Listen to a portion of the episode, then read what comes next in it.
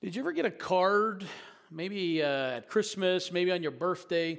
Remember when you're a kid, you start to get a hang uh, that sometimes cards can have things in them that are valuable. You don't know that when you're too young, so you just rip it open and you're like, hey, there's this $5 bill, and you're even ripping it up because you have no idea what it's all about. But then as you get uh, an understanding of the value of money, you open that card, and sometimes you open it carefully, you know, because you're thinking, well, it came from my grandma, so she's probably put money in this. And so you carefully open it to make sure nothing falls out. Well, if you write a thank you card, sometimes you might be inclined to slip a note in there, just a personal note of thanks to the people who've looked after you, Janet and Noah and myself, as we travel around North America. We rely on the generosity of people and on the hospitality and generosity of churches to help us with vehicles and housing and petrol money and all those kind of things. And so we carry with us a stack of thank you cards that we disperse to people because we really are grateful for all that they have done for us. If you were to receive a thank you card from the Apostle Paul, you would want to open it carefully because if you opened it too quickly, what would happen is the letter of Philippians would fall out. Because really, the book of Philippians is a thank you letter written from a church planter to a local church. If Paul had sent thank you cards, it's my contention that the book of Philippians would have fallen out when you opened it. Because this book is really a thank you letter. Oh, sure, it's full of robust theology. Those theologians among us are thinking, well, wait a second. Philippians chapter 2, isn't that the kenosis passage and the self emptying? And then you start throwing out Greek words to make everybody impressed.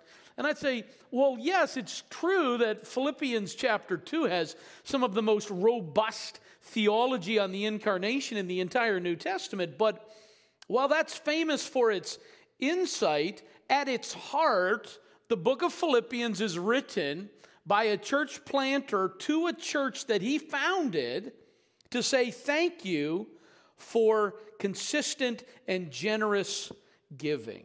That's what the book of Philippians is about. And if you don't believe me, then turn to Philippians and I will make an attempt to prove that that is the theme of the letter to the Philippians. If you look in the first chapter of the epistle to the Philippian church, and you look in verse 3, you will notice that it says, I thank my God in all my remembrance of you. Maybe some of you have had bad church experiences in the past. So you can honestly say this about every church you've ever been to. But when Paul thought about the church at Philippi, he was thankful. He was grateful. And he says, God, I thank you that every time I remember the Philippian church, I am, uh, they are warmly remembered. It's not surprising, perhaps, to find Paul thankful at the memory of this particular church. You'll perhaps reflect for a moment on how this church was founded. Do you remember back in Acts chapter 16? It's, uh, you don't need to turn there, but it's this amazing story you remember Paul uh, is looking for a meeting, and on Saturday he goes down by the river and he finds that there's a group of ladies meeting for prayer, and Paul engages with them. There he meets Lydia, this wealthy businesswoman who sells purple, and he lodges with her. He was also dependent on others for their generosity just to host him, and so he stays there with Lydia while he's in Philippi.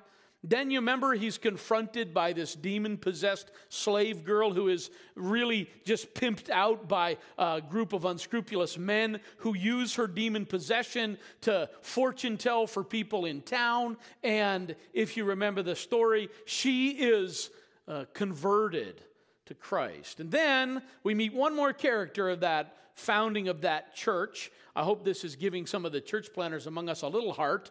If it if you wonder who is going to come to our church, we already have a, a wealthy businesswoman and a demon possessed slave girl. And then the third person he meets is a suicidal public employee. All right?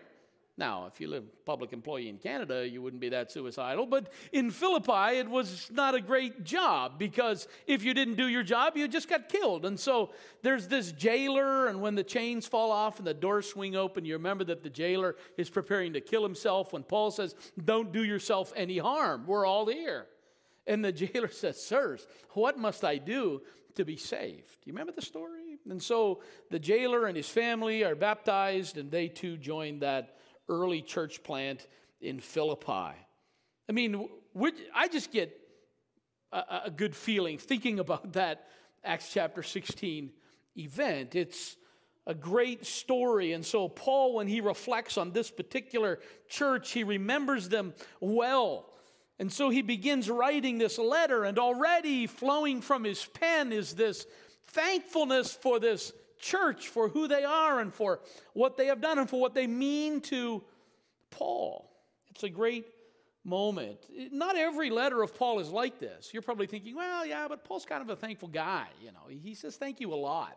But not every letter Paul writes is like this. You remember the book of Galatians? I mean, if you don't read it in the King James English, you kind of blush a little bit because it's really strong language. Some of the harshest criticism in the New Testament is found in the book of Galatians.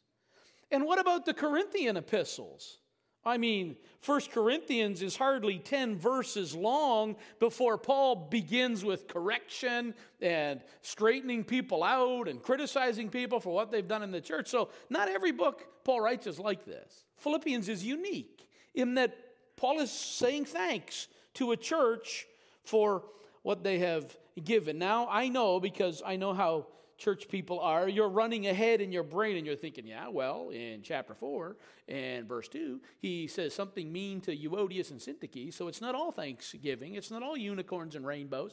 And I'm like, okay, don't get too far ahead of me. It's true. There's one little verse about Euodias and Syntyche who are to be of the same mind in the Lord. And then Paul gets back to the business of thanksgiving. So this really is a book of thanksgiving. Look in Philippians chapter 4 and verse 1. He says, Therefore, my brothers, whom I love and long for, my joy and my crown. Let's see Paul saying that about the Corinthian church. Yeah. He was like, my rebels and my people that I would love to choke. You know, I mean, that's kind of what you see Paul saying to them, but not to the Philippians. No, these people are his joy and his crown. That is high praise coming from Paul. And Paul's thankfulness for this church that was in Philippi is and has a unique structure to it. You can read this as the chapter 1 opens. Verse 3 I thank my God in all my remembrance of you. Verse 4 Always in every prayer of mine for you all, making my prayer with joy because of your partnership in the gospel from the first day until now. And I am aware of this. Verse 6 I'm aware of this, that he who began a good work in you will perform it until the day of Jesus Christ. It is right for me to feel this way about you all because I hold you in my heart, for you are all partakers with me of grace, both in my imprisonment and in the defense and confirmation of the gospel. Paul's thanksgiving for the Philippian church has a structure, it's a joyful thanksgiving. Paul is filled with gladness when he thinks about this church. He doesn't say to them, You know, I'm thankful for all those difficult lessons you taught me as you persecuted me and wouldn't do what I said. It's not like Pastor Steve saying, Well, we're thankful for COVID, you know, because we've learned some lessons. Well, it's not that kind of Thanksgiving, is it? It's no, it's joyful. It's, I am so glad for you. I make all my prayer requests for you with joy. That's the theme. But it's Thanksgiving is not just joyful, it's also confident. He believes something, that God will do something in the heart of these people.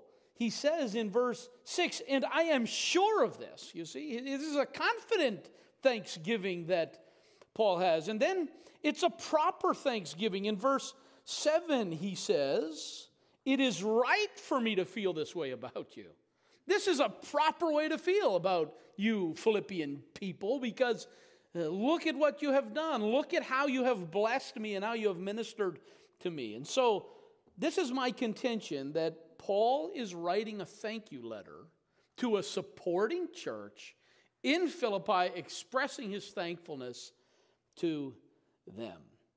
All this thankfulness was predicated or built upon a partnership that existed between Paul and the church in Philippi. He told us that, right, in verse 4 always in every prayer of mine for you all, making my prayer for you with joy because of your partnership in the gospel. Paul says, The reason I am so thankful is because you and I, we're partners together. I love that word, partnership. It's koinonia. It's a, a word we might even use to talk about fellowship together. It's the church and it's the church planter getting together in partnership to accomplish God's work. And Paul's thankfulness and his joyfulness flows out of this partnership was at the foundation of what he was doing around the empire. He formed a partnership with these folks, this unique group of people that God had assembled to form the church in Philippi. They were connected to Paul as partners. And I say it often, but it bears repeating that there is a very real and very necessary partnership that forms between a church and a church planter. Without a church, you cannot have church planters. And without church planters, a church can never do what God has called it to do. So you need church and church planters. Now, they have different tasks, they have different jobs, but they're both necessary. Sometimes the church is the one who prays, sometimes the church is the one who gives. But there's still a very real partnership between church and church planter. Without you, I cannot do what God has sent me to do. And you, as a gospel believing, Bible believing church, it's your responsibility to spread the good news of Christ around the world. You do that through foreign missions. You've got the home mission thing down pretty well, I'd say, with a church planting organization within the walls of your church. But it's also your responsibility to spread the gospel around the world, and you do that by supporting and sending out foreign missionaries who go overseas to share the gospel of Christ. And that's what we're doing. So we're an extension of this church overseas, and it is necessary for us to go and for you to do the work you do on this side. We could not get the work of foreign missions done without both missionaries and churches who go. The partnership is a necessary partnership. If I said the name William Carey to you, you would immediately recognize it. William Carey was a missionary to India. But if I said the name Andrew Fuller, far fewer people would recognize that name. They would like, William Carey, I know, but Andrew Fuller, eh, who's he? Well, Andrew Fuller was the president of the Baptist Missionary Society from 1792 until 1814. And when William Carey left for India, he told Fuller that he would go down into the pit if Fuller would hold the ropes at home. And that's exactly what Fuller did.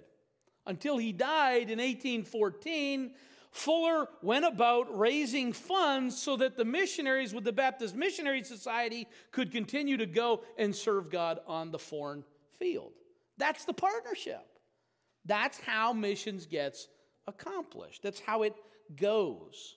Now, I told you that this particular thank you letter was focused on a supporting church. That is, a church that regularly gave to the needs of Paul, the church planter. So turn over with me to Philippians chapter 4, and I think we'll be able to see from the remaining verses in this chapter that this church was regularly and consistently giving to Paul's needs as he went and planted churches. If you look, and it's maybe a little bit difficult to, to piece together, but let me summarize it for you. When you support a missionary nowadays, it's kind of easy, right? I had somebody the other day say, Look, I want to give to help that lady who had that baby because she had such a difficult life. I want to give something to help her. And we stood at his computer. He he typed in hunters2southafrica.com. He hit that. He clicked on the first thing that came up on Google. Then he went on my website. He clicked on the donate tab. There's donate for USA, donate for Canada. He clicked on that. It took him to the site. He typed in the amount. He typed in his credit card number. He had sent. It literally took us five minutes which is cool, right? I mean, that's great. It's, we've got all these conveniences, but when Paul was around, you couldn't send an EFT, you couldn't write a check, you couldn't, you know, just take a picture of the check and it would deposit into his. It wasn't that easy. So, in order to get money from the church at Philippi to Paul, where he was on the field, it was necessary for someone to carry the gift to him. So, Epaphroditus in the book of Philippians, takes the gift from the church at Philippi and hand delivers it to Paul where he is located. You can read about this. We don't have the time for it, but in uh, Philippians chapter 2, verse 25, and then later in Philippians chapter 4, uh, in verse 18, he says, I have received full payment and more. I am well supplied, having received from Epaphroditus the gift you sent a fragrant offering, a sacrifice acceptable and pleasing to God. So clearly, Epaphroditus comes to Paul. He's got this gift. Hey, Paul, here's the collection that we took up for you. Now let me give it to you. And Paul says, Thank you very much for sending Epaphroditus. Now, one of the problems was that on his way to deliver the gift to Paul, Epaphroditus had fallen sick. Word gets back to the church at Philippi that their messenger, the guy who was carrying the bag, got sick. Now, if there's anything you don't want, it's the guy carrying bagfuls of cash getting sick. All right? Know, he gets long COVID and forgets the money on the side of the road or something. Like, you don't want this. So the church was immediately concerned for Epaphroditus. What are we going to do? Epaphroditus, our messenger, the guy who's carrying our money, is sick. What are we going to do about it? And so Paul writes back to say, hey, guess what? I'm going to send Epaphroditus back with this thank you letter to thank you for what you've done. And you can see for yourself that Epaphroditus has been healed. He is better now, praise be to God, Paul says, because if he'd have died, I don't know what I would have done. Paul sends that thank you letter back uh, with Epaphroditus so that the church will see that Epaphroditus is now well. So Paul's thankfulness bubbles up as he reaches the end of this book. He's thinking about Epaphroditus, he's contemplating the gift that has been sent, and he says in verse 10 of Philippians chapter 4 I rejoiced in the Lord greatly that now at length you have revived your concern for me. You were indeed concerned, but you had no opportunity. Paul writes and says, Thank you for sending the gift. It's not the first time you've done this, and thank you for being consistent and faithful in your ongoing support. You were concerned for me. You didn't have an opportunity, probably because Paul never stayed in one place long enough to catch up to him. I think of poor Epaphroditus when he leaves. Is Paul going to stay where I've been told to go? Because he just doesn't stay in one place. Oh, yeah, he's in jail. Perfect. I can get it to him. He won't go before I get there. Whatever the reason Paul says this church had no opportunity to give, we know that they were consistent in their giving to him. And so Paul says, Thank you for sending this gift. Thank you for sending Epaphroditus. Thank you for reviving your concern for me. I'm grateful. But then in verse 11, he says, Not that I am speaking of being in need. Anytime a missionary gets up and says, You know that big check you sent me? I sure loved it. Thanks for sending that. I just framed that and put it right on my wall because I love that big check you, do you have any more of those big checks that you would like? Because I'm happy to help you lighten the load a little if you need. That's not what Paul is doing. Paul is just saying, look, I'm not, it's not like, hey, thanks for having me over. I'll see you next week when I come over again. It's just not like that. Paul says, I'm not trying to get another gift. It's not that I'm speaking of being in need, because I have learned in whatever state I am to be content. I know how to be brought low. I know how to abound. In any and every circumstance, I have learned the secret of facing plenty and hunger, abundance and need. I love that. Paul says, look, when it's going well, it's well. When it's not going well, it's well. because Paul's outlook, his perspective, his life wasn't based on how much money was in his bank account or how many gifts were flowing in from churches. He knew no matter what, God was with him and he was okay. So if it was plenty and hunger, if that's what God, if it was hunger God had for him, fine. If it was plenty God had for him, fine. Abundance, need, it was all okay with Paul because he had learned about being content. Let me just ask by way of pointed application how are you doing with that? Have you learned this lesson? I know how to abound. I also know how to be abased. I've learned the secret of being content with plenty, but I've also learned the secret of being content when there isn't much else to go around. Paul learned contentment no matter the situation, whether he was in need or whether he wasn't in need. He was accustomed to being content with the circumstances he was in. In fact, in that context, the context of being content with whether we have a literal or whether we have a lot, Paul writes Philippians 4:13. I can do all things through Christ who strengthens me. And don't look around, but probably somebody's got that written on a water bottle right now or some kind of secret magic card they got in their wallet that they pull out and read just in case they're uh, wanting to climb a big mountain or hike up Butterpot or something. You know, I mean, they've got all these. That's not what this means. We have so commercialized this verse that we've made it mean something it doesn't mean. Paul says, I can do all things through Christ who strengthens me. And the application, because the context of that verse is actually occurring in are you doing well or are you not doing well? Either way, you can do all things through Christ who strengthens you. You can persevere even in want because Christ strengthens you. That is the context of that verse. Christ will strengthen your heart whether you have a little or whether you have a lot.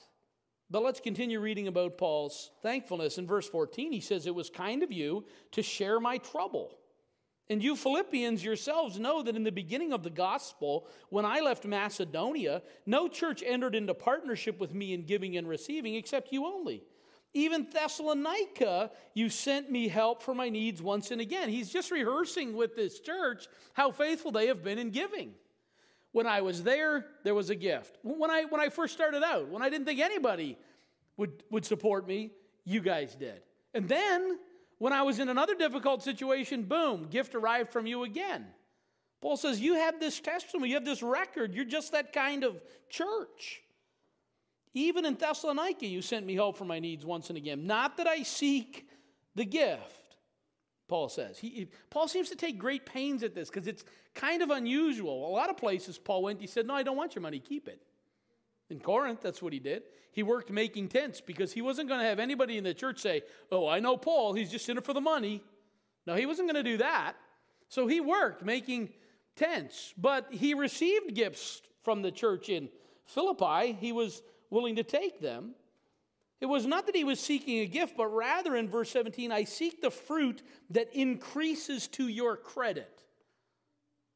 Now, this is an interesting thought, and I think one worth considering. Paul isn't saying thanks so he can get another gift. He was living by faith. But his thankfulness caused him to desire that further fruit would abound to the church's account. Think of this church as having a heavenly account and into it is deposited all the good that is done through the people who you support. And as good is done, there's credit that is put into that account for you. Now you say, well, what does it earn me? Does it get me salvation? Nope, it doesn't. It's not good works that accrue to salvation, it's good works that accrue to the praise and glory of God. We'll see that as this text closes. So it isn't that we earn by foreign missions doing good work. We earn so that God will look down and say, Now, Calvary Baptist, that church is the apple of my eye. And hold Calvary Baptist up as some kind of example. That's not what's going on. What's going on is now, as this builds in our account, we are able to offer in praise to God the things that have been accomplished through our midst. Not that I seek a gift, but I seek fruit that increases to your credit. I have received full payment and more. I am well supplied, having received from Epaphroditus the gifts you sent. Look, a fragrant offering, a sacrifice acceptable and pleasing to God. See? That's, that's the point I'm making, in case you are confused about what point I'm making. The point I'm making is that as Paul went out working on behalf of the church, the work that he did, the good that he accomplished, accrued a credit to the church's account so that they could, as Paul says here, offer it as a sacrifice that was pleasing to God. That's how it works. We give our lives so that your church can honor and glorify God. When Michelle was about to abort her baby and she doesn't, the good that is accomplished in that moment abounds to your account. When Brandon and Tondo and Seema, all young men in our Friday afternoon boys Bible study, when they come to Christ, your giving to keep us active in missionary service means that good accrues to your credit. It accrues to your account so that you can offer praise to God. Remember the words of Philippians 4:19, and my God will supply every need of yours according to his riches in glory by Christ Jesus is actually written in the context of giving so that mission can be accomplished around the world. It isn't, well, I'm going to do this or that and I'm just going to claim God will supply every need of mine. What I really need is a brand new car. So my God will supply every need of yours according. That's not what this verse is about. This verse is actually offered in the context of giving to missions. My God will supply every need of yours. You have given and supplied our needs, Paul says, and I am confident that God will supply every need of yours according to his riches in glory in Christ Jesus. Aren't you glad he says according to God's riches and not out of God's riches? If I'm Elon Musk, to use a good South African, if I'm Elon Musk and you come to me and say, hey, can I borrow 10 bucks? I might take out my wallet and give you 10 bucks and say, there you go, enjoy, be warmed and filled. But if you come and say, hey, Elon, could you lend me some money according to your riches? You're not getting 10 bucks, I'll tell you that. You're getting a big old chunk of change because it's according to. So Paul says, My God will supply every need of yours according to his riches in glory in Christ Jesus. And he ends this thank you letter by saying, To our God and Father be glory forever and ever. Amen. Look, I'm not an apostle.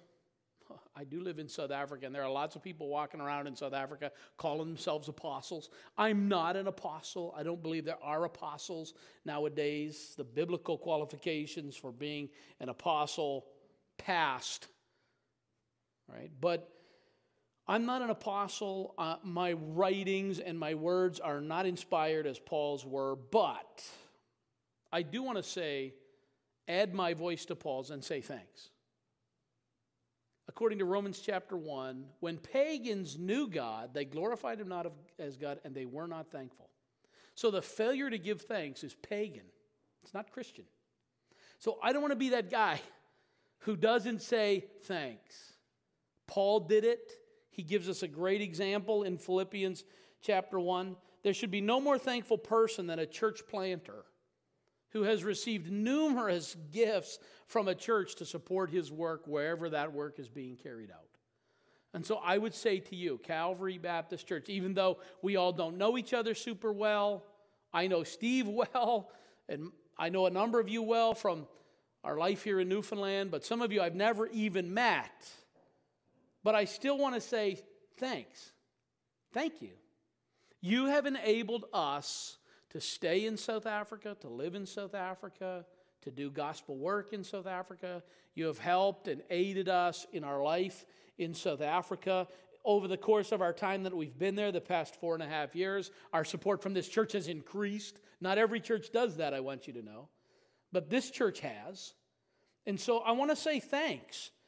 I trust that God will fill your account with credit that the good we do in South Africa will abound to fruitfulness in this church so that the lives of the people in this church can be offered as a pleasing sacrifice to God and God might be glorified throughout the earth. God is doing a work in South Africa and you are part of that work, an essential and a critical part. And so fruitfulness abounds to your account and we're back here just to say thanks.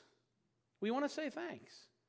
It seems like a long way to come, maybe, to say thanks. But we're just that thankful that we wanted to come all this way to let you know that we are grateful. Even though I'll disappear after the service today, and in another few weeks, other than Steve and his wife, you'll be thinking, who was that guy again? But thanks. You have enabled us to do God's work in South Africa, and you are to be thanked and commended for that work. And it's not just a work that I'm doing, it's a work that the church planters that are represented by Mile One Mission are doing, and the other foreign missionaries that you support, they're all doing a work around. I know if they had a chance to stand up here and say what I'm saying, they would say the same thing. They would say thanks. Praise be to God for what you are doing, for your faithful, consistent gifts. We so, so appreciate it. Let's pray. Father, thank you for the opportunity to just come back to visit with the good folks at Calvary Baptist Church, to catch a little insight into all that you are doing through Mile One Mission, through this church, in this community, through the other missionaries that are supported overseas by this ministry. Lord, we're in awe we recognize that only a sovereign God who knows the end from the beginning could orchestrate such circumstances to extend the reach of the gospel around the world through churches like this one and people like me. Because, Lord, we're really just clay pots that you have filled up with an invaluable message. That, that, that message of the work of Christ and what he came to do. And now we go and share it wherever we have opportunities. So, Lord, bless this church for its consistent and faithful support. Would you prosper it so that that ongoing support might continue until Christ returns? We pray this in Jesus' name.